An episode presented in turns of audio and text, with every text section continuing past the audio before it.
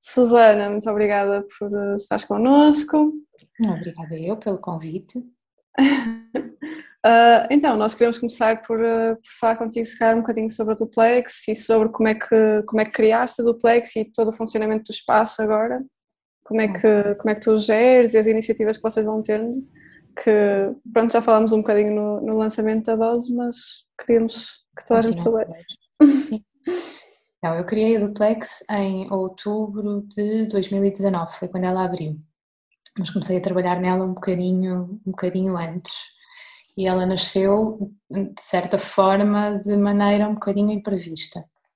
Eu estava a acabar o meu doutoramento nas Belas Artes, em Lisboa, e tinha a sensação de que, para além do meu percurso artístico, a seguir tinha que me dedicar também a outro, a um outro projeto, eh, que não fosse totalmente diferente do universo artístico, porque isso não me interessava nada.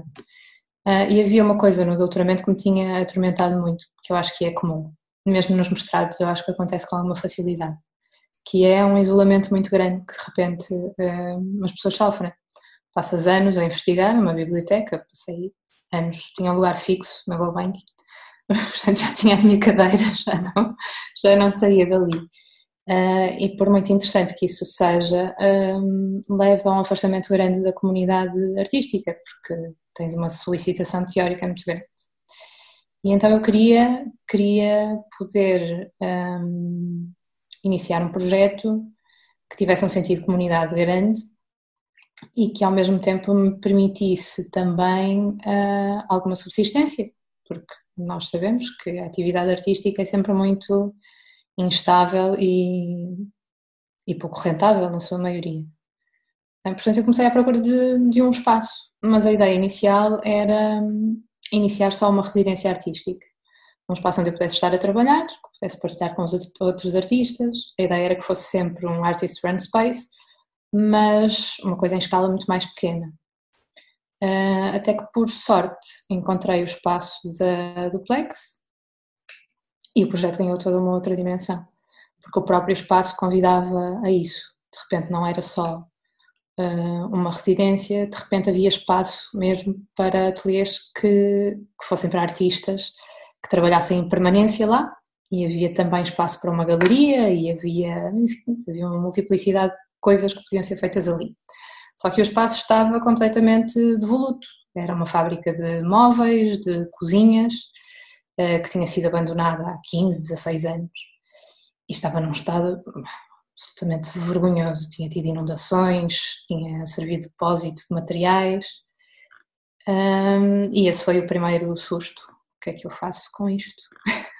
o espaço é maravilhoso, mas está num estado que é, quer dizer, que à minha escala era, impossível de, de resolver. Pronto, e então, muito por apoio familiar e apoio de amigos, eu resolvi avançar, assim, um mergulho um bocadinho cabeça. Seguiram-se uns meses grandes de obras e de recuperação do espaço. E quando a Duplex abriu, tinha um formato muito diferente do que tem hoje. Ainda só passaram dois anos, mas a galeria era no piso de baixo, era aquele pavilhão muito grande. Um, no andar de cima, tive a sorte de ter lá a Super Botânica, que era uma loja de plantas durante um ano.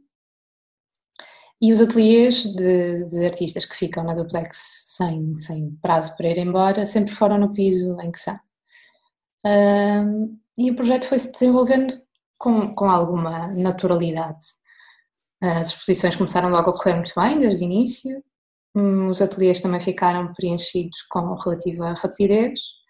E isso começou a lançar alguns alicerces para, para eu poder construir a duplex, só que isto foi em outubro de 2019 e em março de 2020 estávamos todos fechados em casa, não?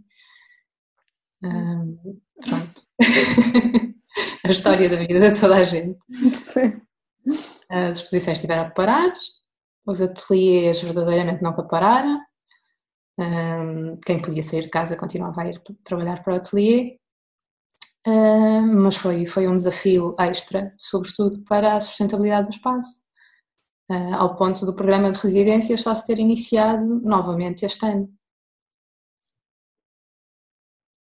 E assim, Pronto, mas... a duplex é mais ou menos esta, é isto, a história é esta. Sim, mas eu acho interessante aquilo que já tínhamos falado também, pronto, entre, entre nós, que era a forma como agora uh, tu crias essa comunidade dentro do, do espaço da Duplex, não é? Vocês fazem visitas a, a galerias e a exposições, ou, eu acho isso interessante também.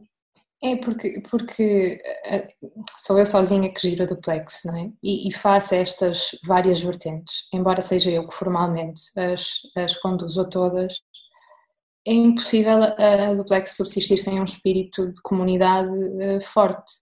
Esse espírito de comunidade não se traduz na parte pragmática da existência da duplex, mas traduz-se muito no apoio que há entre todos e numa partilha muito grande que há entre todas as pessoas que vivem na duplex todos os dias. E portanto eu tive a sorte, e é mesmo sorte, porque podia não ter sido assim, um dos receios muito grandes que eu tinha na duplex é como é que eu vou ter aqui 10 ateliês com 10 pessoas que eu não conheço, hum, das quais eu só vejo o portfólio, porque o acesso ao arrendamento dos ateliês acontece após eu ver o portfólio, depois de haver uma escolha, não é não é verdadeiramente uma escolha curatorial, porque não há nenhuma linha que nos una a todos, senão a nossa prática artística, mas é. Tu, através do trabalho, percebes o posicionamento que as pessoas têm, mais ou menos, face à arte contemporânea, mas não percebes a, personalidade de cada uma. Portanto, como é que eu vou ter aqui 10 pessoas, agora até tem mais, porque alguns ateliês são divididos, que não se conhecem, cuja personalidade eu também não conheço, como é que isto vai correr? E, portanto, é nesse aspecto que eu digo que tive mesmo muita sorte, porque algumas das pessoas que ainda hoje estão na Duplex, a grande maioria, entrou na Duplex logo no final de 2009, início de 2020. Um, e têm formado essa tal, essa tal comunidade de partilha.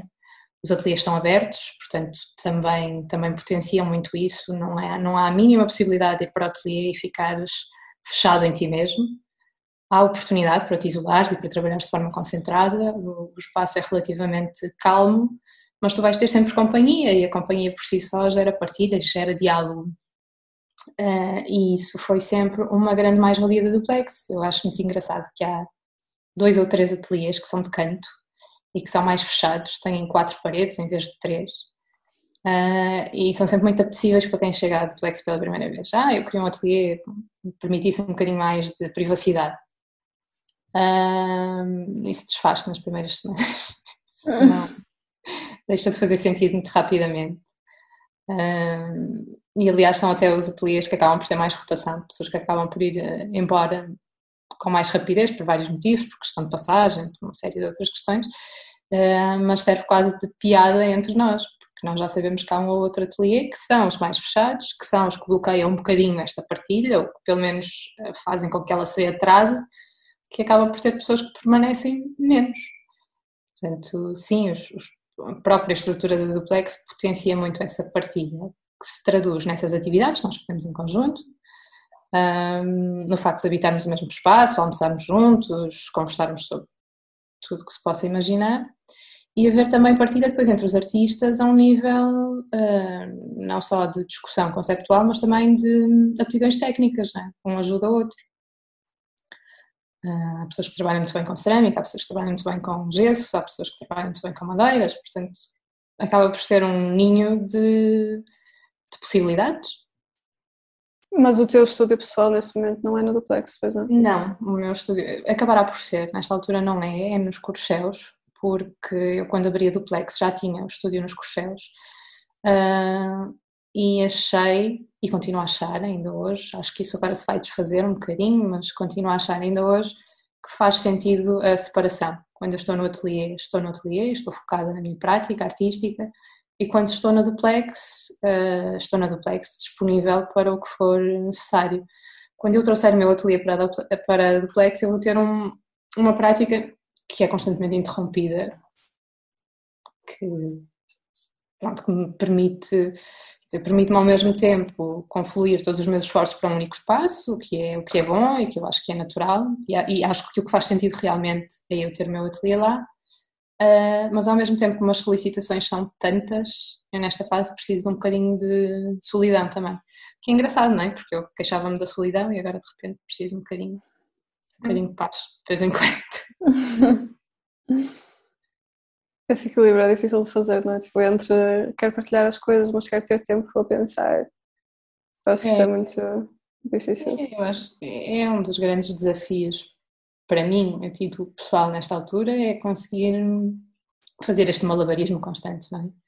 Duplex, com ateliês, com residências, com galeria, com exposições a acontecerem sempre, a minha prática artística, dar aulas, ser mãe, pronto, é, eu não, não me estou a queixar, mas é de facto um, um, uma acrobacia grande.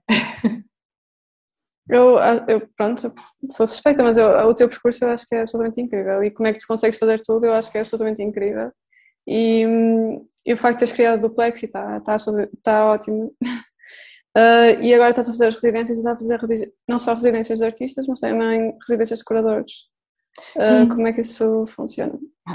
Olha, foi fantástico mais uma vez uma estrelinha da sorte porque isto não pode ser tudo uh, fracassos um, não há fracassos, Susana. Deixa-me parar-te aí. Todos os dias. Todos os dias.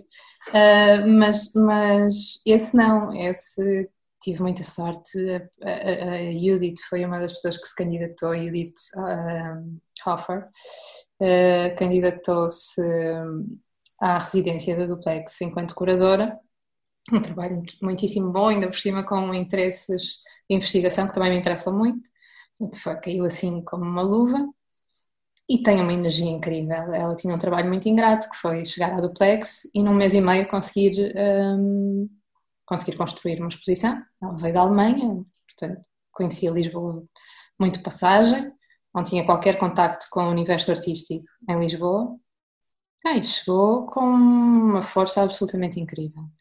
a residência ela acompanhou, a Judith acompanha todas as atividades que os artistas fazem, portanto, nós fazemos muitas visitas a ateliês de outros artistas, recebemos curadores convidados, recebemos galeristas convidados, e não só os artistas usufruem disso, como a curadora também.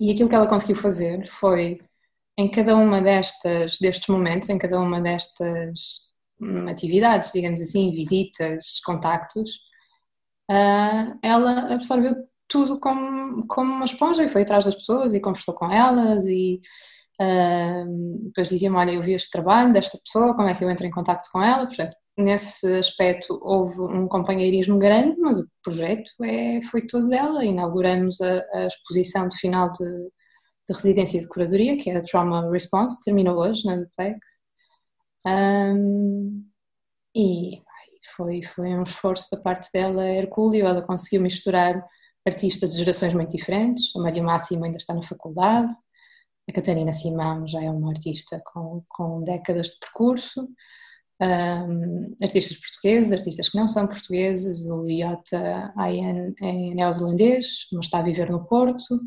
Portanto, a exposição que o curador apresenta no final da residência tem como obrigatoriedade a maior parte ser uma coletiva e a maior parte dos artistas uh, serem portugueses ou estarem em Portugal.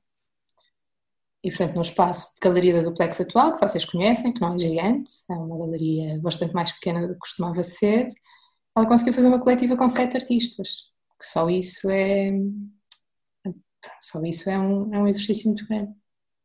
Sim, nós fizemos isso no fundo. Pois. na e fiquei maravilhada com o trabalho dela. Ela apresentava excelente e não dava mesmo precisamente para, para o espaço. Sim. Estava super bem organizada, as peças ligavam super bem e não parecia um overload de trabalhos, o que é fácil de acontecer num espaço não muito grande. pois é, porque vocês tiveram essa experiência no fundão e vêm, não é? A dada altura, um centímetro faz diferença. Um centímetro mais para ali, um centímetro mais para lá, que é para as peças poderem respirar convenientemente. Sim, estava é. o trabalho dela, tudo. Sim. Aliás, eu, eu, digo maravilhas da Judith e digo maravilhas de todos eles. Foi assim um primeiro, uma, um primeiro grupo de retoma às residências muito especial, muito feliz, porque todos com trabalhos muito distintos, com focos distintos, mas gerou-se também uh, o tal espírito de comunidade novamente, que é isso que, que eu acho que no final me deixa, me deixa feliz é que as pessoas de facto relacionaram-se, começaram a, a, partilhar ideias, começaram a discutir de forma muito natural, sem ter que ser uma coisa sempre organizada no contexto da residência, as coisas fluíam, aconteciam. O facto de estarem ali de lado a lado um, originava isso. Pronto. Portanto, olha, eu, eu que acho que também com eu acho que também com a dose nós sentimos isso de, dessa vontade de criar um lugar de, de partilha uns com os outros, apesar de ser completamente diferente do projeto da Duplex. Acho que também nasceu dessa vontade de, de olhar para, para a comunidade, uh, de um olhar para fora de nós, uhum. para, para ver, ver os outros, para ver o que é que os outros fazem, para gerar outras coisas novas. Por isso acho que. Eu acho que nós não não sei se vocês concordam, mas eu acho que eu acho que não. Acho que o processo artístico já é suficientemente duro e interior e íntimo. Bom, depende do processo de cada um, naturalmente. Mas para grande parte dos artistas eu acho que é. Para mim é um trabalho difícil de interioridade. E portanto, a dada altura, é preciso haver o contraponto, não é? É uhum. preciso haver um, apoio externo e pessoas que têm mais ou menos a mesma natureza que nós. Uhum. Um, e é isso que depois nos desbloqueia algumas, algumas angústias. Eu ainda hoje, por exemplo, li o texto da Maria que falava de ansiedade. é a designação mais ou menos da nossa geração, não é? Nós estamos muito estranhos. Somos, pá, sim, uma geração de pessoas ansiosas, hum, que é muito diferente de ser nervosa ou enervada ou insegura não, é um, é um sentido constante de uma, de uma urgência do presente e de uma dificuldade, de uma série de barreiras no futuro. Uhum. E portanto, isso não é partilhado com um grupo de pessoas que vive isto da mesma maneira que nós, porque não é assim em todas as áreas, não é? Nós sabemos que cada área tem o seu desafio. Mas em áreas mais tradicionais, mais clássicas, as pessoas não vivem exatamente com esta. não vivem tão a curto prazo como nós ou pelo menos com uma visão tão. tão e também não vivem num, num, constante olhar para dentro, que também Sim. nos coloca mais, mais disponíveis para que esse tipo de estados ansiosos aconteçam.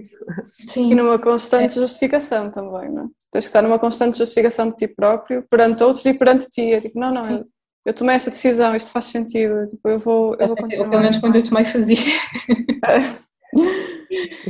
Não, é, é, é, é, é, difícil, hum, vocês também devem ter essa experiência, é difícil explicar a uma pessoa que não, que não trabalha com cultura hum, esta, estas vivências que se, que se vão tendo, não é? Eh, porque mesmo quando tudo parece estar a correr bem, eh, há assim uma espécie de ameaça latente. Está a correr bem? Agora! Agora! Deixa de estar aí que vais ver se corre bem assim.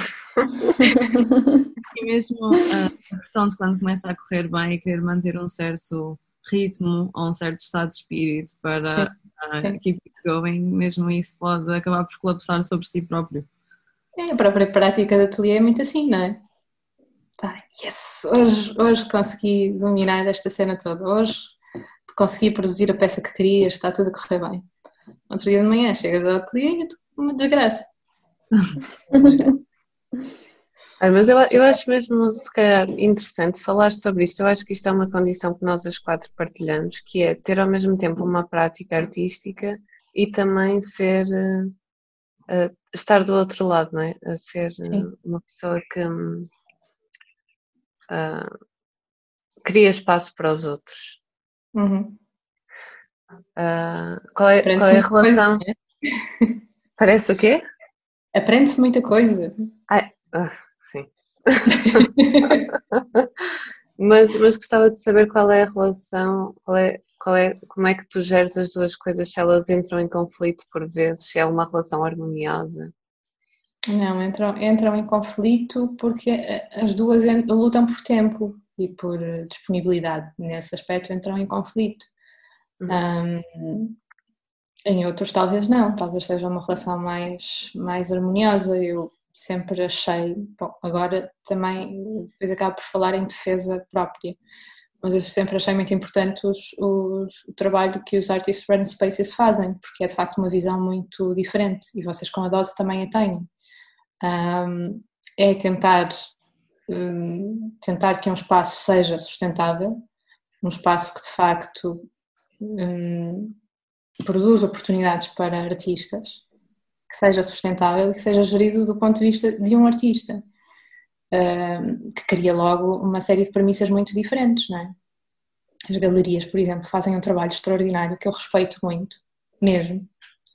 Uh, todas as críticas que se possa fazer a galerias, também podemos conversar sobre elas, mas fazem um trabalho muito relevante para a divulgação do, nosso trabalho, mas têm como objetivo um fim comercial. Uhum. E eu acho que para o trabalho de muitos artistas e de muitos jovens artistas e de muita gente que ainda não conseguiu ter uma presença tão afirmativa quanto desejado, os Artist Friend Spaces são de facto, podem ser de facto um espaço especial, uh, tal como é a dose. Eu, na minha cabeça a dose funciona mais ou menos da mesma maneira, só que vocês em vez de terem um espaço físico de exposição, têm um, um espaço de exposição que é impresso. E portanto dar essa visibilidade, dar esse palco uh, a artistas para mim é crucial e, e, acaba por mitigar muitas das minhas inquietações e muita da minha sensação de, de quê? Se calhar a palavra é errada, mas a sensação de incapacidade de não conseguir mudar isto, ou de não conseguir mudar aquilo, ou de não conseguir, ou de, ou de aquilo que faço ser insuficiente perante a enormidade de determinados problemas a Duplex nesse aspecto acaba por ser muito harmoniosa com a minha prática enquanto artista porque me permite um, sentir que intervenho um bocadinho mais nessas questões. Agora, é uma luta por tempo gigantesca, não é? Porque tu estás a fazer uma coisa, estás a fazer outra. Daí os ateliês uh, divididos, não é? Daí o facto de eu ter o meu ateliê fora da Duplex. Uhum. Um, mas sim, mas tem sido complexo, mesmo do ponto de vista do trabalho de um artista, a Duplex também tem sido uma aprendizagem muito grande. Não só porque tu vês como é que os outros artistas trabalham e vês todos os dias, de forma sistemática, como é que cada um deles trabalha, um, como percebes quais são as dificuldades de determinados agentes culturais e passas a ser muito mais sensível a elas. Hum. Eu acho interessante também isto, dentro daquilo que estavas a falar ainda, Maria, também, da relação que se calhar nós todas podemos ter, mas em relação a isto de eu de, desse peso de que tu estás a falar, esse peso de ok, eu quero, há estes problemas e nós queremos resolvê-los, não é? Uhum. Então, estes, uh, desde a DOS, a Duplex, ou pronto, tantos outros projetos, que eu acho que são um bocado uh, baseados nisso, nessa vontade de resolver os problemas que há, não é? Tipo, ok, eu vou fazer, eu não sei exatamente como é que é, mas mas estou pronta, não é? Tipo... É porque partimos todas de um ponto de inquietação muito grande, não é? Onde ficar uhum. parada, falamos um bocadinho disso na Duplex, onde ficar parada uh, não é opção. Sim. Não é, quer dizer, a dada altura faz parte da tua natureza, é o que te esgota, é o que te deixa muito cansada, mas é também aquilo que é crucial para tu continuares, é esta inquietude que tu não consegues sossegar. E portanto não tens opção se não fazer. Às vezes vais fazer melhor, outras vezes vais fazer pior. às vezes as pessoas vão gostar muito do que tu estás a fazer, outras vezes vão fazer críticas justas ou, ou, ou completamente disparatadas.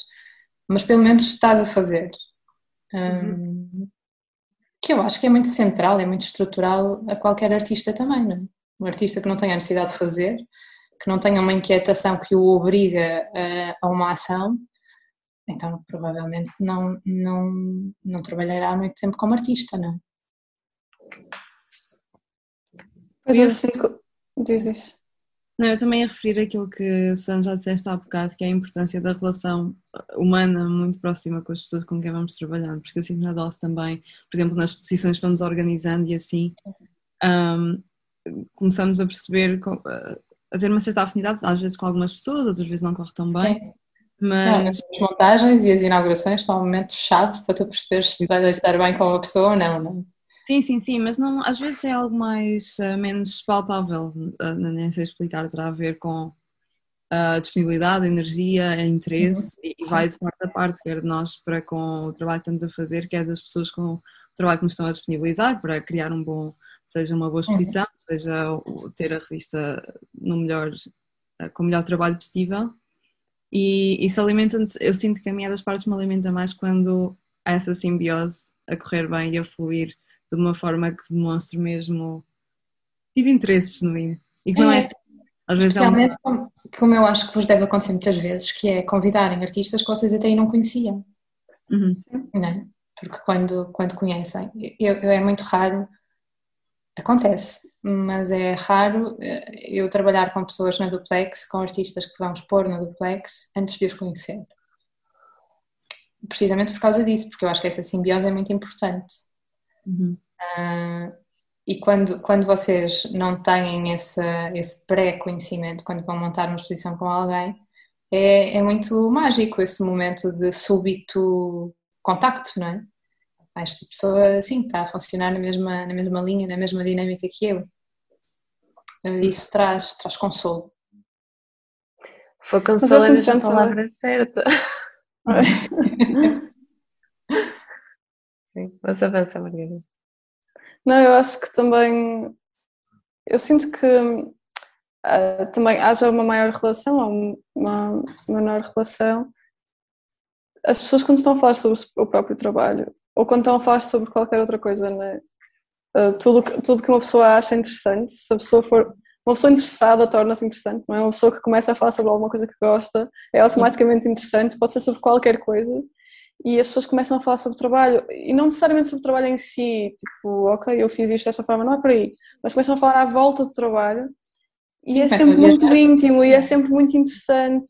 E as pessoas, nós às vezes conhecemos pela primeira vez quando estamos no estúdio delas e, e é tão íntimo e é tão, e é, cria-se logo uma relação que às vezes pode ser maior por, por motivos de, de uma afinidade natural, outras vezes pode ser menor, mas é sempre uh, é sempre eu gostei da palavra que tu usaste também, Mariana, que era uh, alimenta-te, não é? é? sempre, parece sempre um alimento para a alma, é sempre, é sempre muito enriquecedor, é engraçado.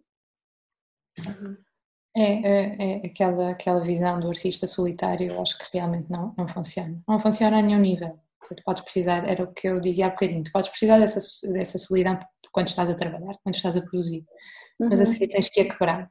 E tens que a quebrar por todos os motivos, porque é saudável, porque é o que te permite algum equilíbrio emocional, psicológico, o que for, e porque também é o que depois permite que tu tenhas forma de mostrar e falar sobre o teu trabalho, não é? Uhum. É muitas vezes dessa, dessa partilha e desses, desses, desses contactos, dessas amizades ocasionais que de repente se abrem mundos de possibilidades. Olha, vamos fazer isto juntos, ou vamos experimentar aquilo, ou esta conversa que nós estamos a ter, então, nasceu disso, não é? Nasceu de dose, nasceu desse, hum, desse, desse espaço que vocês me deram também. Portanto, só coisas boas. Outra coisa que eu acho interessante, e eu puxo sempre para aqui a conversa e eu peço desculpa se as pessoas ficarem chateadas, mas é o que é. Então. Que é, tu és do Norte é, e criaste um Artist Run Space em Lisboa. E assim, há outros espaços, claro, mas há, há muito, não, é uma, não é uma tradição, e eu se isto não for verdade, uh, corrijam-me, mas não é uma tradição natural do Sul. Para mim, Lisboa é Sul. Depois de Gaia já. Abaixo do Douro já diz o ditado. mas. Uh, não sei, eu, eu, nós, nós já falamos um bocadinho sobre isso. Eu acho que com as devidas desculpas e com as devidas generalidades e essa, esse, esse politicamente correto todo. Uh, as pessoas do Norte e as pessoas do, de Lisboa têm uma forma muito diferente de se comportar. Eu não sei se há uma relação entre a ser do Norte e ter aberto um Friend Space. Um, sei que há no Norte uma necessidade de intimidade e de partilha que é diferente, que é mais imediata e que é mais assumida. Um, eu, na verdade, do ponto de vista artístico, eu fiz o meu percurso todo em Lisboa, portanto, eu acabo por ser um bocadinho paradoxal nesse aspecto. Eu não conheço bem, eu conheço o contexto artístico do Porto como toda a gente que não é do Porto conhece, mas não, não conheço com a mesma intimidade que tu conhecerás, Margarida. Um, sei que há uma tradição muito maior de Artist Friend Spaces, alguns com duração mais longa, outros com duração mais curta. Uh, muitos deles já são abertos nesse espírito, vamos ver quanto tempo é que isto dura. Uh, e em Lisboa, não. Em Lisboa, na verdade, eles são, somos poucos. Um, também alguns duram mais, alguns duram menos, mas de uma forma geral, poucos. E até, sei lá, quando abri em 2019, estavam a abrir outros espaços, um, mas eu diria que aqui há uns 5, 6 anos atrás não havia praticamente. Ou havia alguns que já tinham um caráter quase institucional, que, que de facto já tinham feito um percurso muito longo e que já tinham assumido um caráter muito mais. Hum, com muito mais infraestrutura, não é? E com, com muito mais pessoas a trabalharem neles. Agora, se isso tem a ver com o facto de ser do Norte, pá, por mim podem achar que sim, está tudo bem. Não, eu acho isso interessante e lá está, eu sei, eu às vezes puxo um bocado a conversa para aqui, não é por motivo nenhum discriminatório. Não, é, é só porque. É casa, não é? Porque. Não, e eu acho, eu acho interessante, lá está, nós, nós somos um país tão pequeno, e nós falamos isto muitas vezes, mas nós somos um país tão pequeno e Ai, as dinâmicas artísticas são tão diferentes. São.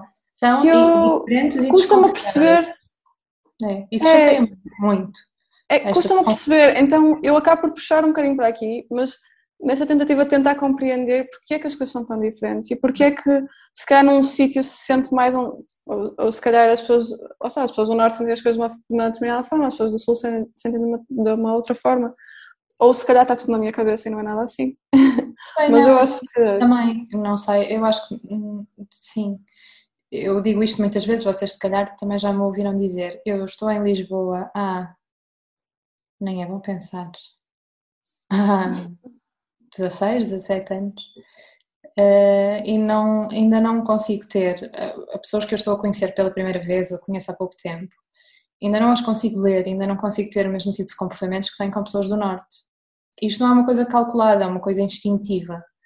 Uh, eu acho que no Norte tu convidas um amigo para ir à tua casa logo. Logo. Não há propriamente esse. Não fazes disso um assunto. Aqui eu tenho amigos que nunca vieram à minha casa. Ou, quer dizer, não é por mal, é porque ou a vida não proporciona ou as pessoas não mostram esse tipo de disponibilidade e portanto as relações humanas são diferentes. E eu não sei se isso pode ter se isso pode ter interferência depois na forma como os espaços se desenvolvem.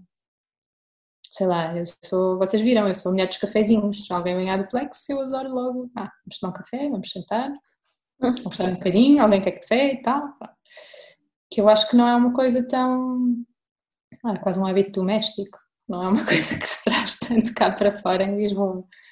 Hum, no Norte, sim, tu recebes logo, sei lá, com, com comida, com café, com o que for. Tem que ser. A minha mãe diz que não. que uma sabedoria da minha mãe, pessoal. Uh, que uma casa sem comida nunca tem gente. Uma casa que? Sem comida nunca tem gente. Nunca tem que oferecer comida às pessoas, senão elas não vão à tua casa. É. Acho que é. Um, mas pronto, eu depois tudo isto, acho que há uma relação depois, pronto. Nós falamos sobre isto muitas vezes, mas ainda assim, no sentido de tentar compreender que nós... A, a Maria e a Mariana concordam? Ah, isto é uma coisa que nós temos vindo a falar e eu acho que isto só surgiu porque fomos fazer uma vez uma apresentação à Católica, à Escola das Artes, ah, aqui na, na Foz. Uhum. E, e o Nuno Crespo estava lá e, e, disse isso, tipo, um projeto deste género só podia nascer no Porto. Hum. Nós ficámos tipo, o que é que ele quer dizer com isto? E de facto, acho que foi a partir desse momento que começamos a pensar o que é que ele queria dizer com isso, isso é de facto verdade, ou quais são as diferenças. Porque eu acho que no, nós uh, partimos da escola aqui sempre com a sensação que é muito difícil chegar a um nível de ser estabelecido, poder viver disto. Sim. Não sei. Uh, como, se, como, se, fosse um espaço gigantesco entre estar a estudar arte e, e ser artista. E depois, é. acho, que, acho que, que é isso. Não, e é mesmo, mas, mas é, é, esse espaço que parece impossível de atravessar. Eu acho que é porque esse espaço é muito evidente no Porto, porque as coisas estão mesmo muito afastadas, não há, não há cruzamentos, uhum. que depois acabam por nascer mais facilmente estes projetos de jovens artistas que se juntam para fazer coisas, porque de facto sem isso parece mesmo uma coisa super inacessível. E eu acho que em Lisboa, daquilo que eu sei. Mesmo no contexto das faculdades, eu na Faculdade de Belas Artes tinha muito isso e tenho a sensação que no Porto ainda acontece mais. Há, há uma esmagadora maioria dos professores que são, sobretudo, académicos, não é? que não têm prática artística. Sim. Um, Sim. Mas eu acho mesmo. Desculpa. Não, é só, isso dificulta logo muitas coisas, não é? Porque tu fazes um, uma licenciatura em Belas Artes e pouco contacto tens com artistas. Mesmo os teus professores, a maioria deles não, não são. Uhum. E portanto, ou tu fazes isso por ti própria, e que, e que deves, mas que eu acho que a faculdade também devia ter um papel neste aspecto, um, ou então as coisas não vão correr muito bem, tens que ter uma noção muito aguda disso, não é? Porque vais ter que te aproximar de, de, de, pessoas e as pessoas que é mais fácil tu aproximar são os teus pares, claro. Pois, exatamente. Mas não sei porque eu acho que nós temos tido a sensação que em Lisboa, de alguma maneira, que também ainda não é evidente, uh, há mais. Uh, as coisas não estão assim tão distantes. As pessoas cru, uh, cruzam-se de outra maneira. E se calhar é uma ilusão da nossa parte, mas das conversas não, que nós temos com a malta de Lisboa, é isso. Eu acho que não, não é uma ilusão no sentido que há uns anos para cá em Lisboa abriram muitas galerias novas. E essas galerias novas têm tido um papel muito importante, que também é mostrarem artistas novos e muitas vezes artistas jovens. E isso aproximou um público que às vezes ainda está ligado à faculdade, outras vezes já não, um, destes, destes agentes de divulgação do trabalho dos artistas. Eh, e isso faz muita, isso faz muita diferença. Nós no outro dia comentávamos, não é? O Porto tem mais artist friend spaces e menos galerias, Lisboa tem mais galerias, menos artist friend spaces, isso depois acaba por mudar um bocadinho a dinâmica. Se tu tens uma galeria muito clássica, muito tradicional, com artistas todos com uma faixa etária dos 50 para cima, a tua aproximação enquanto estudante de belas artes vai ser muito diferente. Eu ia acrescentar também neste tempo, tive uns dias agora em Lisboa por causa de uma feira de publicações e lembro-me também de conversar com pessoas que são de Lisboa sobre o facto de uh, haver mais, havendo mais oportunidades lá, com mais input financeiro e assim, e algo mais estruturalmente organizado, às vezes a pessoa queixava-se que sentia que às vezes a iniciativa independente ficava um bocado desmotivada, por exemplo, em comparação às iniciativas independentes que existem no Porto, quando não surgia esse género de apoio financeiro, ou subsídios, ou estrutura. Que as pessoas às vezes tinham muitas ideias, mas que as coisas acabavam por não se concretizar tanto de forma mais independente em Lisboa. Eu achei interessante isso, porque, por exemplo, assim, no Porto, às vezes não havendo uh, a clareza de ah, como é que isto vai resultar se calhar daqui a uns anos, ou será que vai resultar at all, as pessoas às vezes lançam-se mais no início. E acho isso é. uma energia interessante. Também, também há uma tradição de essa palavra horrível que é o empreendedorismo no Porto, que talvez não exista tanto em Lisboa, mas eu acho que quando se abre um projeto independente, tu tens que estar preparado uh, para fazer face aos custos desse projeto, porque ele tem custo. Uh, vai ter, sempre. Uh, e esse é um dos principais desafios que eu tenho com a Duplex, mas também é porque eu acho que isso não pode ser motivo para tu desistires, não é? Tens que, tens que te sentar e ser um bocadinho racional no início para perceberes como é que o projeto se pode sustentar a, eh, a médio prazo.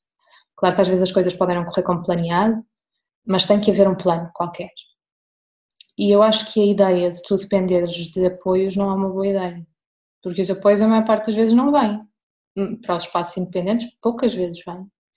E, portanto, um espaço independente para se manter tem que, tem que se auto-manter, tem que gerar, gerar os seus próprios rendimentos. Eu acho que os, os, os, espaços independentes deviam ter muito mais apoios do que têm, mas eh, que eu acho que também já discutimos este assunto, mas não interessa. Eh, deviam ter esses apoios para os projetos que criam e não para a sua subsistência. Eu, com a Duplex, tenho essa, esse objetivo. Eu não quero que a Duplex dependa de apoios, mesmo. Porque eu, como artista plástica, já tenho uma vida muito instável, que às vezes tenho que contar muitas vezes com terceiros e com vendas e com isto e com aquilo. E, portanto, pelo menos tenho que ter a sanidade de saber que a Duplex é capaz de se manter a si própria. Uh, mas depois há o apoio aos projetos que podem acontecer na Duplex. E aí sim, aí sim, eu acho que o Estado tem um apoio fundamental e as instituições que geram possibilidade de financiamento a estes espaços têm um apoio fundamental. Mas não é para a manutenção dos espaços em si, não é para a manutenção dos projetos independentes. É para tu a seguir poderes conseguir criar outros tipos de condições às pessoas que trabalham contigo.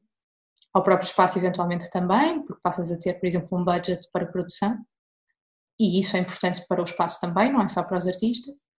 Mas esse financiamento, esse apoio, tem que acontecer sempre direcionado para os projetos e para os artistas e não para a manutenção do projeto. Porque senão o que vai acontecer é isso mesmo, o projeto vai durar pouco tempo. Tu vais, vais drenar os teus recursos pessoais no projeto, que é o que muitas vezes acontece, um, e depois vais fechá-lo porque é insustentável, não pode continuar. Mas isto é uma coisa que também não é consensual. Por exemplo, a Duplex tem residências que são pagas. Eu sei que isto não é uma coisa consensual. Mas o facto é que a Duplex não é uma instituição, não é uma fundação, não tem apoio do Estado, é uma iniciativa privada que tem que se que tem que se sustentar, porque senão todas as coisas que a Duplex faz depois não são possíveis de fazer. E é nesse aspecto que sim, que era muito interessante que os apoios olhassem para os espaços independentes com outro tipo de, de seriedade. Porque a maior parte dos espaços independentes não são de forma nenhuma coisas improvisadas, não é? Alguns que até são e vivem muito bem nessa natureza e eu acho isso fantástico, têm uma energia ótima. Mas há outros espaços independentes que não têm essa eh, que não têm essa existência fugaz. Agora, se isso é diferente no Porto e em Lisboa, também não sei dizer. Eu acho que o facto de as coisas estarem muito centralizadas em Lisboa, às vezes pode fazer sentir quem está no Porto que tudo isto é mais inacessível. Mas não sei se é mais uma questão psicológica do que outra coisa. Eu não sei, eu acho que também, uh, bem, logo à partida, a quantidade de instituições cá em Lisboa versus instituições cá no Porto é completamente diferente, não é? naturalmente também. É.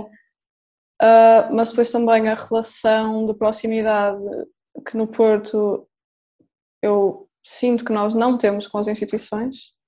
Uh, também não sei até que ponto é que, é que estas instituições no Porto estão a fazer um bom trabalho de proximidade, de estabelecer proximidade com, com as comunidades em que estão integradas naturalmente, não é? Uhum pode, pode depois influenciar a forma como toda a dinâmica uh, de, bem, de, de, criação e de, de espaço. Influencia, não é? Porque nós até estarmos com as pessoas, mesmo que seja uma coisa perfeitamente parva, nos cruzarmos com elas, sabemos como é que elas são, ver como é que elas se comportam, isso condiciona logo a tua abordagem também, não é? Portanto, pronto, uhum. sabes que aquela pessoa em princípio vai ser mais receptiva, é mais fácil de conversar, uh, podes tentar algum tipo de, de contacto pessoal e outra pessoa percebes logo que não, que é uma pessoa muito indisponível, que, que às vezes aparece nas inaugurações ou nos espaços ou no que for e está sempre fugida. E não tendo, não tendo essa informação, por muito básica e por muito caricata que ela possa parecer, estando no Porto, sim, talvez isso influencie. Mas eu achei muito interessante também, agora estava a pensar, uh, quando falas na criação da, na forma como tu crias a tua comunidade dentro da Duplex e como tens iniciativas de, de incentivo a essa comunidade e como isso é importante não de um ponto de vista uh, óbvio, não é? Não é? Não é óbvio porque é que vocês partilharem uma visita a uma exposição ou o que quer que seja, porque é que isso é importante, mas depois é importante para criar a comunidade e depois a, a comunidade gera frutos uh, naturalmente. E se calhar se, se não devia haver essa, essa mesma perspectiva que tu estás a ter dentro da Duplex, do ponto de vista das instituições, as instituições não deveriam fazer exatamente a mesma coisa, mas de um ponto de vista mais macro, de uh, convidar e tentar envolver as comunidades artísticas no seu próprio funcionamento e se calhar até criar iniciativas nesse sentido de, de potenciar essas comunidades ou, ou até forçá-las um bocadinho. Que às vezes... as, as instituições e os grandes agentes dentro das instituições, sejam, curador, sejam curadores, sejam diretores, sejam, enfim, o que for, uma panóplia de profissionais, deviam ter um contacto muito mais próximo com os artistas de forma alargada. Não só com os artistas com, com os quais a instituição vai trabalhar, porque com esses acabam por ter, não é?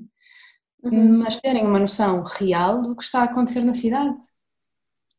Irem às exposições, irem aos espaços, irem aos ateliês dos artistas. Eu percebo que nós somos muitos, não é? Eu sei disso, que as pessoas também têm outras solicitações pessoais, familiares, profissionais, o que for Mas de facto as instituições em Portugal não têm um comportamento muito virado para o exterior. Não Sim, eu por acaso há pouco ia falar da experiência que eu tive em Dresden quando fiz lá Erasmus. Não sei se também já comentei isto convosco, mas que a exposição de final de ano era um evento da cidade, que havia cartazes pela cidade. Isto uhum. em relação à Escola de Belas Artes. Mas eu aqui no Porto isso não é.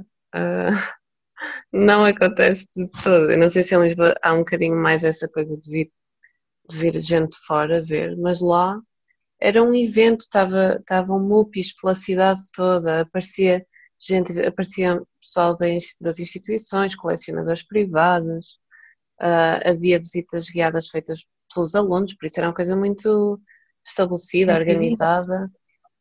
Que, que era, era um bocadinho este ritual de entrada, de saída da escola e entrada no mundo profissional. Aqui não, mas tu vês isso depois também em vários aspectos, não é? Não é só ao nível da instituição, é também ao nível da. Genericamente nós chamamos-lhe crítica, não é que seja propriamente crítica, mas não há, há muito, há muito poucas publicações sobre arte, logo para começar, não é? Temos a Umbigo, temos a Contemporânea, temos a vocês sem texto, mas escreve-se pouco sobre arte, escreve-se pouco sobre as exposições. Hum, há pessoas que só vão às exposições porque, ou inaugurações porque são de amigos, mesmo no contexto artístico. Hum. Portanto, há, há, também muita formação e muito crescimento a ser feito nesse, nesse aspecto. E mesmo de uh, forma generalizada de ligação com a população, que é algo que nos queixamos sempre em Portugal, parece que a cultura é uma coisinha à parte. Uh, esse género de eventos, esse género de ativação de, da recepção, de possibilidade de recepção artística e de interação direta com criadores, uh, fica um bocado complicada quando não há sequer um, quando não há esses eventos, quando não há essas. Não, até porque o público geral tem uma desconfiança muito grande. A mim aconteceu uma coisa muito engraçada na Duplex, quando eu abri, é, quer dizer, a Duplex está na Graça, num ambiente bairrista de Lisboa, não é? Onde a população é em grande parte já idosa. Agora, nem tanto, tem-se rejuvenescido um bocadinho, mas ainda assim. E então eu tinha a porta aberta e apareciam senhoras já de muita idade a espreitarem, porque se lembravam que aquilo era uma loja de móveis. Eu cumprimentava, lá, boa tarde, quer entrar, quer conhecer o espaço. Ai, não, não, menina, não quero comprar nada. Calha bem, porque eu também não estou a vender nada. Então logo essa, esse, esse distanciamento grande do público geral, não é? Essa, essa barreira estranha que há em entrar numa galeria. Uhum. Há muito pouca gente a entrar na duplex, eu acho que isso deve ser assim em quase todos os espaços, não sei, mas imagino que sim. Que vá ver a exposição ou que entre sem ter uma ligação de algum modo ao universo artístico. São artistas, ou são curadores, ou são estudantes, ou são amigos de alguém, ou o transiente ocasional não entra muito. E não entra porque eu acho que vê a Galeria de Arte como esse espaço que não é para ele, que não lhe é destinado, onde não vai ser eh, recebido de uma forma que lhe seja produtiva. E eu também não acho que isso seja necessariamente culpa de, das galerias ou dos museus. É uma educação que tem que ser feita, é uma educação social, é uma, uma educação para a cidadania até certo ponto. Mas que de facto em Portugal falha. Mas achei interessante também aquilo que disseste relativamente ao facto de pessoas mesmo dentro do mundo artístico não irem às exposições, não é? Sim. E, um, e eu acho que também aquilo que estavas a falar sobre as pessoas entrarem nas galerias e sentirem que não é para elas, eu não sei até que ponto é que isso se aplica exclusivamente às pessoas que não fazem parte do, do meio. Se calhar as pessoas que fazem parte do meio também não entram em algumas galerias ou em alguns espaços porque sentem tipo, não, não quero ter que lidar com isto, não, isto não é para mim. Pois. Não é? Se calhar às vezes criam-se, lá está, essa, essa necessidade de criação de uma comunidade que a Duplex faz e que a Dose tenta fazer não também. Sozinho, não, é? não vais à inauguração sozinho, não vais ver a exposição é. sozinho, não vais chegar lá e não está uma data de pessoas que tu conheces de vista a conversar de copo na mão e tu vais estar sozinho. Uh, sim, eu isso consigo perceber, não, de facto gera uma comunidade que te acompanha nesse, nesse tipo de espaços, uhum. uh, que te dá conforto, que te deixa mais, mais à vontade porque a verdade é que nós somos todos muito estranhos e medimos todos uns aos outros e, e vemos as inaugurações às vezes como um ponto de contactos profissionais mas que depois também não podem ser explícitos, porque na verdade foste ali para uma inauguração de um artista, não foste ali para falar sobre o teu trabalho, nem para te promoveres, não é? Foste para ver o trabalho do outro. Uh, e portanto há uma série de jogos, de vontades, de, de, enfim, de coisas mais ou menos subretícias que dificultam estar nas inaugurações, sobretudo a, a artistas jovens ou artistas que ainda não encontraram a sua própria hum, comunidade. Mas eu acho mesmo estranho, porque até determinado ponto eu consigo compreender que isto da arte contemporânea é de facto uma coisa muito inacessível. Portanto, não acho que seja só uma falta de. Não acho que seja de facto uma coisa que, que possa surgir de forma natural a pessoas que estão completamente fora desse mundo. Não, não pode. Aliás, eu acho que é aí. Não pode, não mesmo. Eu acho que é aí que as faculdades fazem uma grande diferença sem nós nos apercebermos e com todas as críticas que nós fazemos ao ensino da arte em Portugal, que eu acho que são muitas, eu pelo menos faço muitas, há duas Sim. coisas que são incontornáveis. Uma é que tu tens um contacto imediato com uma série de pessoas da tua geração que têm interesses semelhantes aos teus. Portanto, há tal unidade do grupo que é muito importante. Eu não tive, por exemplo, muito isso na minha licenciatura, mas eu acho que quem tem, a seguir, tem muito mais facilidade em conseguir fazer projetos. Acho não, tenho a certeza, é, é incontornável. E isso deve ser muito valorizado no que uma licenciatura oferece, uma licenciatura ou outros tipos de, de curso.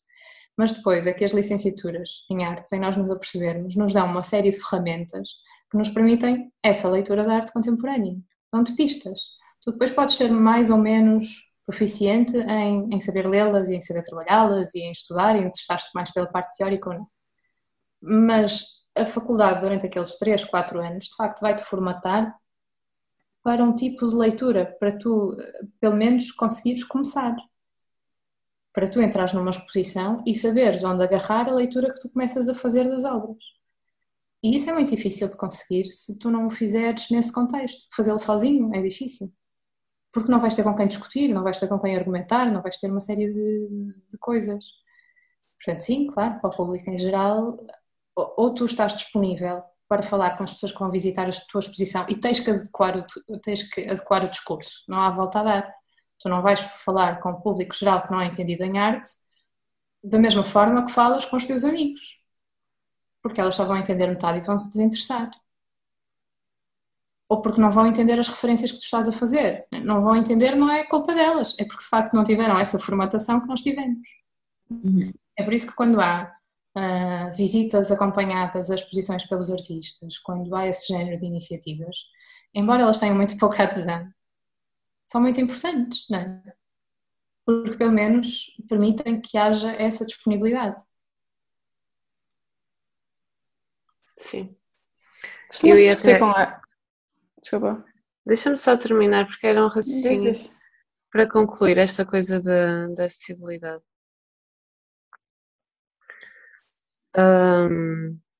Eu ia dizer, não só esta coisa do ser uh, inerentemente inacessível, mas depois também aquilo que estavas a falar, deste tipo de relações que se criam, que direi inauguração para falar, mas é tudo, as coisas não se dizem, não são, não é suposto ser transparente a esse nível que vamos lá porque vai estar lá alguém e nós queremos falar é com essa pessoa, nós não estamos mesmo interessados na exposição que está a acontecer. Mas isso não seria necessário se de facto fosse evidente um esforço, se o esforço estivesse a acontecer de, de, dessas relações criarem, como nós estamos a falar há pouco das por yeah, parte das instituições. É? Andares um e-mail, olha, gostava de falar consigo sobre o projeto tal. Sim, mas, mas não só, até digo, antes disso, haver já a priori uma disponibilidade das pessoas que de facto estão em posições de poder dentro de instituições, galerias, eh, etc., se colocarem numa, numa posição de curiosidade, de interesse por aquilo que se está a passar. Se isso fosse evidente, se as pessoas fossem, eh, estivessem à procura disso, então se calhar já não haveria esta procura ao contrário, que, que acaba por ser uma coisa que não pode ser dita de uma forma honesta, ou pelo menos naquele contexto, e que obriga a que se faça aqui um, uma manobra para que é, essas ligações se estabeleçam.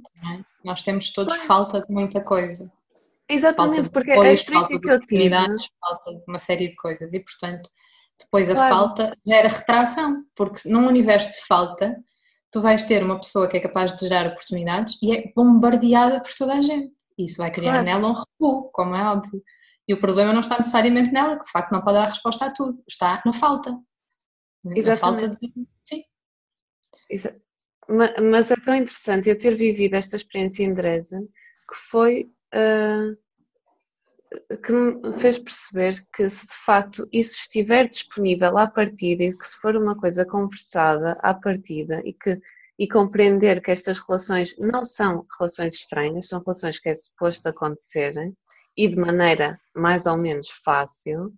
então já não é preciso uh, pensar em, numa série de esquemas para chegar a certos sítios que ninguém sabe bem onde é que são, porque isso é logo oferecido à, à partida. Sim. Já não há este, este problema de não se poder falar. Podem ter um trabalho interessante, não é? Nessa primeira aproximação. Nessa claro, eu acho, eu acho que faria uma diferença enorme se agora, de um dia para o outro, as exposições de finalistas das faculdades fossem eventos que trouxessem gente do país inteiro. Mesmo durante o próprio curso, dizer, mesmo durante a própria licenciatura, porque é que nas disciplinas de projeto, por exemplo, noutras, mas essa parece-me óbvia, porque é que não há convidados? Uhum. Porque é que não são convidadas pessoas a irem lá, seja lá quem for, curadores, galeristas, antropólogos, pessoas externas para falarem contigo sobre o teu trabalho, sobre enfim, sobre as tuas preocupações, sobre como é que depois a entrada num certo mercado da arte pode acontecer ou não. Mas agora uh, podemos dizer. Desculpa. Diz, diz, Margarida. Não, diz. Podemos dizer porque é que não há, assim, de um ponto. Não sei. Não sei se vocês concordam, mas eu acho que muitas vezes quando nós olhamos para um problema podemos olhar para a verdadeira intenção. Eu acho que não há porque não é essa vontade, mesmo. Eu mas acho que não há esta. Não há das pessoas externas de Não há das instituições eu acho da faculdade. Eu acho que não há por parte das instituições essa vontade. Tu vês mesmo a forma, como estávamos a falar desde o início, de que muitas vezes os professores são puramente académicos e não têm uma prática artística. Porquê? Porque a faculdade também os impede de ter uma prática artística porque, uhum. pronto, eu agora falo de um ponto de vista um bocado pessoal. Enterra em burocracias, sim. Exato, inter... yeah, tu sabes isso muito melhor do que eu, Susana. Cá em Portugal acontece uma coisa que eu acho muito cómica, que é as faculdades de Belas Artes precisam de ter o reconhecimento académico que todas as outras faculdades precisam, de todas as outras áreas. Mas o facto é que funcionam com premissas muito diferentes, com pressupostos Sim. muito diferentes. Têm que funcionar. Não há volta a dar a este assunto. Têm que funcionar. E ao resguardarem-se para continuarem a equiparar-se a outros géneros de faculdades, eu com isto de forma nenhuma estou a querer uma academia, de maneira nenhuma, é exatamente o oposto. Eu quero que num contexto universitário os cursos em Belas Artes possam acontecer com a liberdade de que necessitam e com os instrumentos de que necessitam, sem com isso serem considerados menores. Só que neste jogo de defesa das próprias instituições, das próprias faculdades, há muita coisa que se perde. Porque têm que ser o mais científicas possível, têm que respeitar uma série de regras um, universitárias, académicas, próprias do funcionamento do ensino superior em Portugal. E depois bloqueiam-te uma série de possibilidades. Eu não sei se bloqueiam porque é uma coisa sistémica ou se bloqueiam porque não há pessoas a fazerem força o suficiente, sejam elas os alunos, sejam elas os professores, os diretores, quem seja. Mas que de facto não é uma boa fórmula, não, não é. Não é, não é? e a mesma, a mesma forma. Mesmo os professores que são artistas, que não são muitos, mas os professores que têm prática artística constante na faculdade, não faz sentido tu, durante o teu curso todo, não ires ao ateliê deles. Nunca. Jamais. Quando eles, na verdade, deviam ter um ateliê ali, ou fora da, da, da universidade, com certeza, mas disponível. Não é? Yeah, eu ia falar sobre a minha experiência foi mais em Ghent, estive lá a fazer um mestrado, os estúdios eram incríveis e tudo pronto, a faculdade tinha outras condições. Mas para além disso, a disponibilidade dos professores de também partilharem, uh, por exemplo, livros, uh, factos sobre a prática deles, rotinas, ideias que partiam mesmo da semente que têm deles para fazer arte, partilharem isso com os, com os artistas, para deixarem-nos ir aos estúdios, convidarem-nos para as suas exposições e para estarmos a falar de uma forma quase uh, um bocado, não exatamente, mas quase igual para igual. Somos, somos ambos artistas, uns mais jovens, uns mais, com mais experiência. Isso deixou-me tão contente porque não existia cá.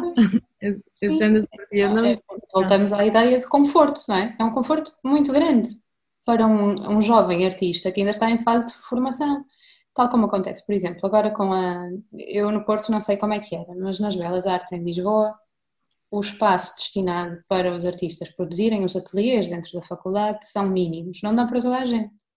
Se toda a gente decidir trabalhar dentro da faculdade, não há espaço. Já com metade das pessoas sabe-se lá, quanto mais. E portanto há muitos artistas que acabam por optar em manter um ateliê fora da faculdade. Uh, aguentam esse custo e têm-no fora da faculdade. Faz algum sentido, no final do semestre, andarem com as pinturas, com as esculturas, com as instalações às costas, em vez de os professores terem a possibilidade de irem ao ateliê desses alunos? Ir ao sítio onde eles trabalham. Isto tem acontecido agora na Duplex com algumas pessoas que lá estão, porque estão a fazer mestrados, porque estão a fazer outros tipos de coisas.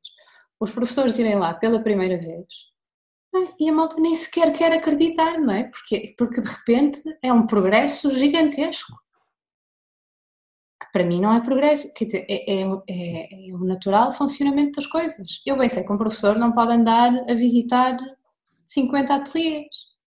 Mas lá está, é a instituição que tem que trazer para dentro de si a possibilidade disto acontecer. Não é? é a instituição que tem que trazer para dentro de si todos os alunos poderem ter um ateliê onde os professores vão e veem o trabalho a desenvolver-se. Onde convidados vão. Onde um professor está a fazer uma crítica ao teu trabalho e as pessoas que estão ao lado podem ouvir e podem ganhar com isso, não é? Parece-me bastante básico. Eu lembro-me que, por exemplo, os, os tempos de, de, avaliação final dos semestres lá, em, lá na Bélgica eram muito maiores para dar a possibilidade das pessoas irem aos vários, quer fosse espaço de exposição, quer espaço de estúdio. Uhum. Uh, e eram visitas abertas em que convidavam os outros alunos que ou também eram mentorados pelo, por estes professores ou quem quisesse acompanhar pela parte da crítica, pela parte de insights uhum. para o próprio trabalho. Uh, pois exato. E parecia algo sensato implementar. Sim, sensato, não é? É isso. Sim, não mas é nada. Que... mas sim. Aquilo que estavas a dizer também, Susana, da, da, forma como, numa tentativa de adaptação às outras faculdades, se perdem. Uh, se perdem coisas que são essenciais na, nas belas artes. Eu acho que isso um, aplica-se não só, não só para estudantes, mas também depois de um ponto de vista profissional, já quando, quando as pessoas têm a sua própria parte artística, fora da faculdade, que do ponto de vista da organização social há uma necessidade de categorização dos artistas uh, enquanto trabalhadores, no sentido em que, da mesma forma que um, Lá, um dentista é um trabalhador, né? tipo, há, há essa necessidade de categorização, estou toda enrolada, um, que, que retira depois uh, algumas partes uh, muito essenciais àquilo que é a condição do artista, que não é a condição de todo o resto das pessoas, e achar todo o resto das pessoas, quer dizer, de todo, de, dos outros trabalhadores, vá. E, e forçar isso uh, retira acaba com, com a própria existência do artista, não é? É impossível.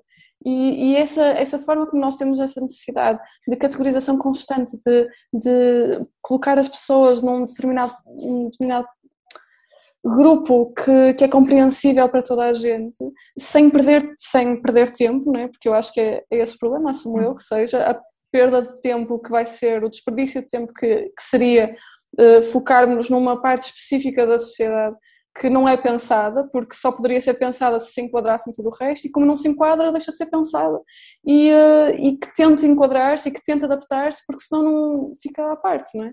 E, e depois vemos, do ponto de vista da organização social e, e, de tudo, pronto, com a pandemia foi tudo muito óbvio, também não quero falar sobre isto, mas, mas eh, como as pessoas são, são deixadas à parte, não há, não há nenhum conhecimento, não há nenhuma uh, ou sequer preocupação, com, com o meio artístico e com os artistas. E, e, do ponto de vista das belas artes a mesma coisa, começa na faculdade e depois desenvolve-se, é um sistema que, que perdura e é, e é cuidado para depois fora da faculdade ser a mesma coisa, é, tu ou te enquadras ou arranjas uma forma de seres alguém que trabalha da mesma forma que trabalha qualquer outro trabalhador ou então não serás enquadrado e não serás apoiado e não existes.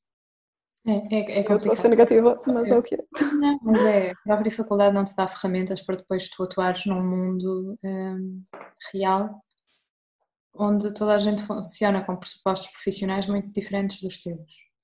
Agora, do meu ponto de vista, não há forma de dar a volta a isto a não ser um, através de apoios do próprio governo, não é? E repensar de facto o papel do artista na sociedade e valorizá-lo, o papel do artista, o papel da cultura em geral. Mas Nós temos, que... vários, temos exemplos de vários países onde ainda, ainda há pouco tempo falava com, sobre isso com um amigo que vive em Oslo. Se há uma obra pública em Oslo, seja a construção de uma escola, seja de uma estação de metro, seja de um posto de correios, o que for, uh, há uma percentagem do valor destinado a essa obra que tem que servir para pagar artistas. Artistas que vão produzir para aquele contexto, artistas que vão produzir obra que se apresenta naquele espaço.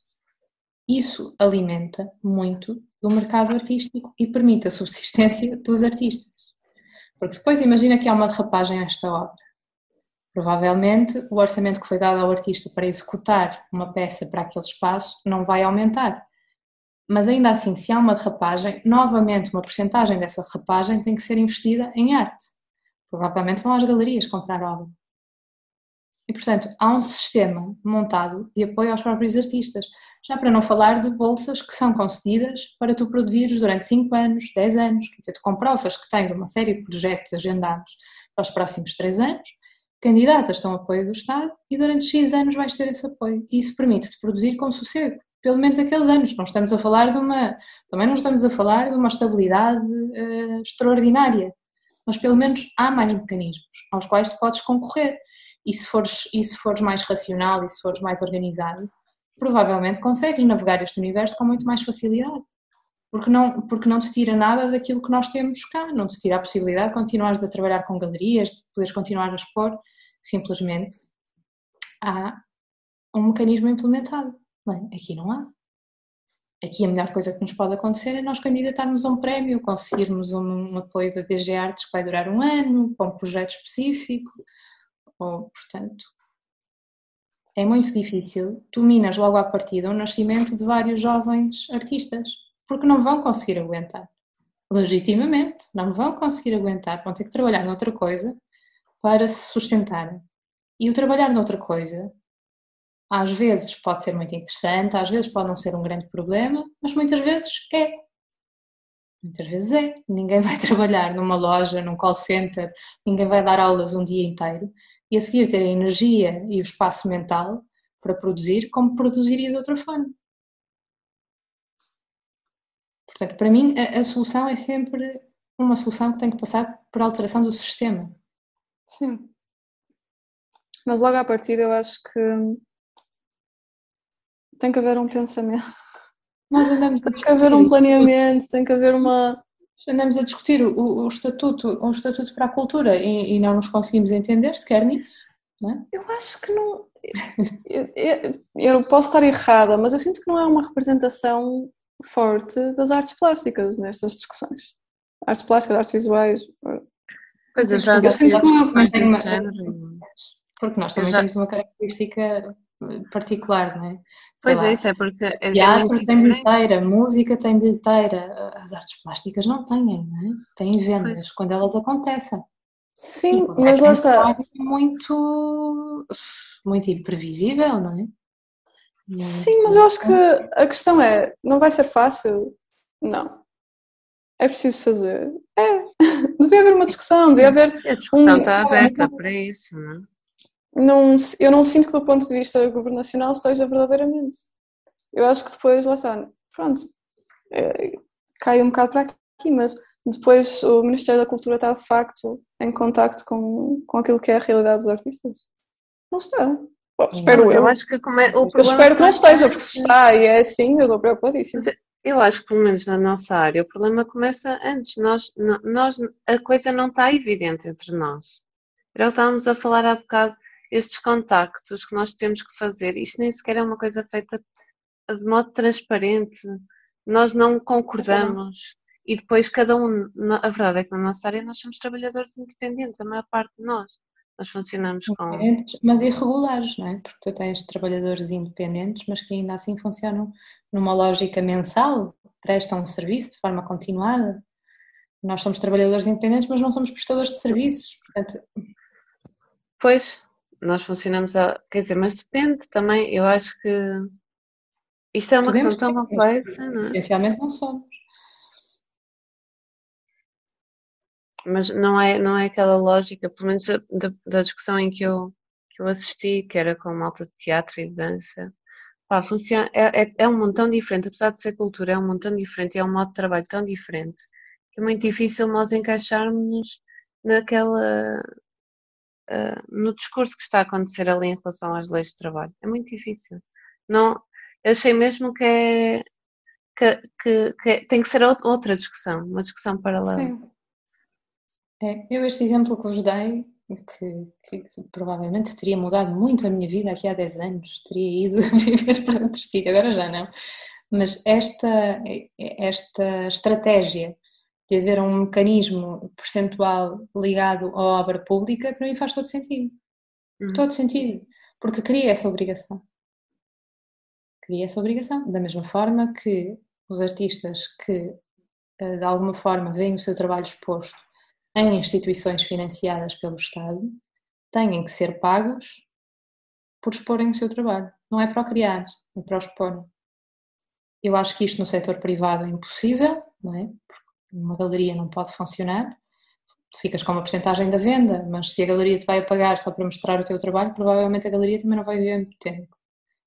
Agora, em contexto público, faz todo sentido. Uhum. Faz todo sentido, é um serviço público que está a ser prestado a partir do seu trabalho. Isso é uma discussão longa. Longa, longa. Longa. Longa e, e, nem, sempre, nem sempre fácil, não é? Nem sempre Mas, boa, preto, eu não é preto e branco. Sim. Porque, e de facto, até entre nós aqui... há imensas maneiras de gerir isto e há quem esteja interessado num, Sim, nós as quatro temos este interesse de fazer também as coisas por nós e criar espaço e criar programação e etc. Mas, mas também há, temos colegas que não, não têm esse interesse, que é uma coisa muito virada para, para, para a própria carreira. Um, por isso, é muito há... nas pessoas, da personalidade. Claro, claro, sim. Sim, mas, mas tem uma implicação depois também na forma como nos posicionamos em relação a este assunto, eu acho.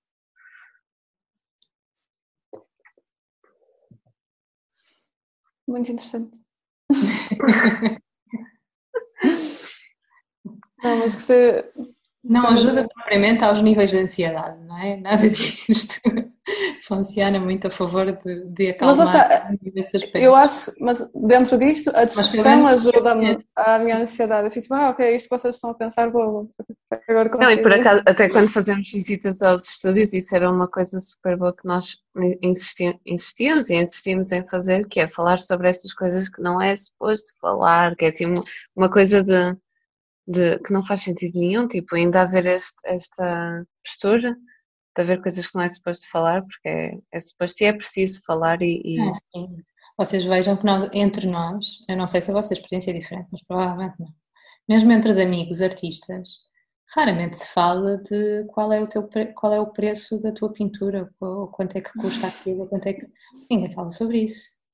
Não. Ou como é que tu chegaste a esse valor, porquê é que tu chegaste a esse valor? Hum. Tiveste ajuda, não tiveste ajuda? Como é que tu contabilizas os teus custos de produção?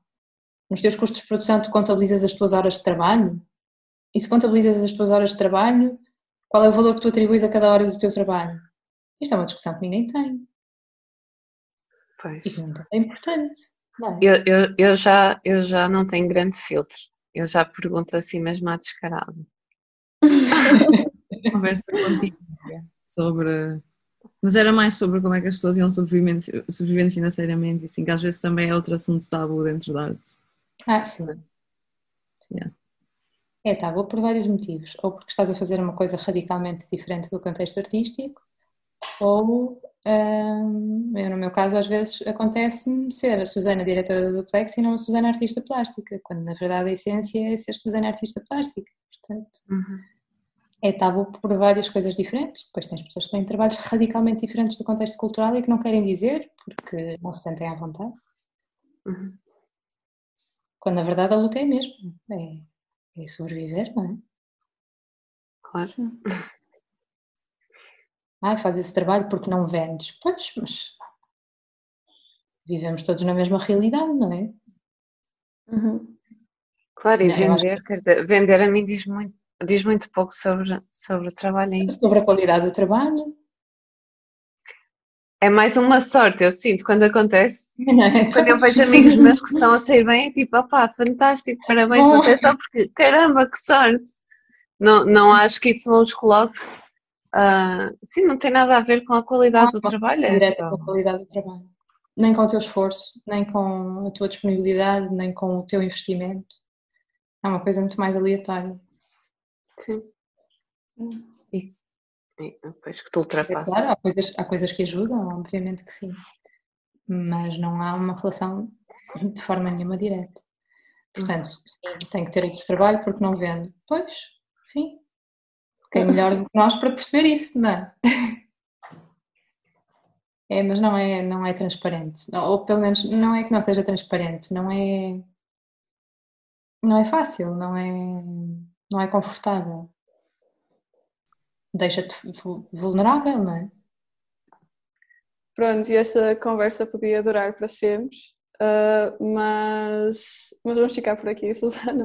Okay. Obrigada por, uh, por estares connosco e, e por falares connosco e esperamos que pronto, a ação dose do Plex Susana Rocha uh, possa possa continuar maravilhoso. Com muito gosto. Pronto. Muito obrigada. Obrigada. Obrigada. Beijinho. Tchau.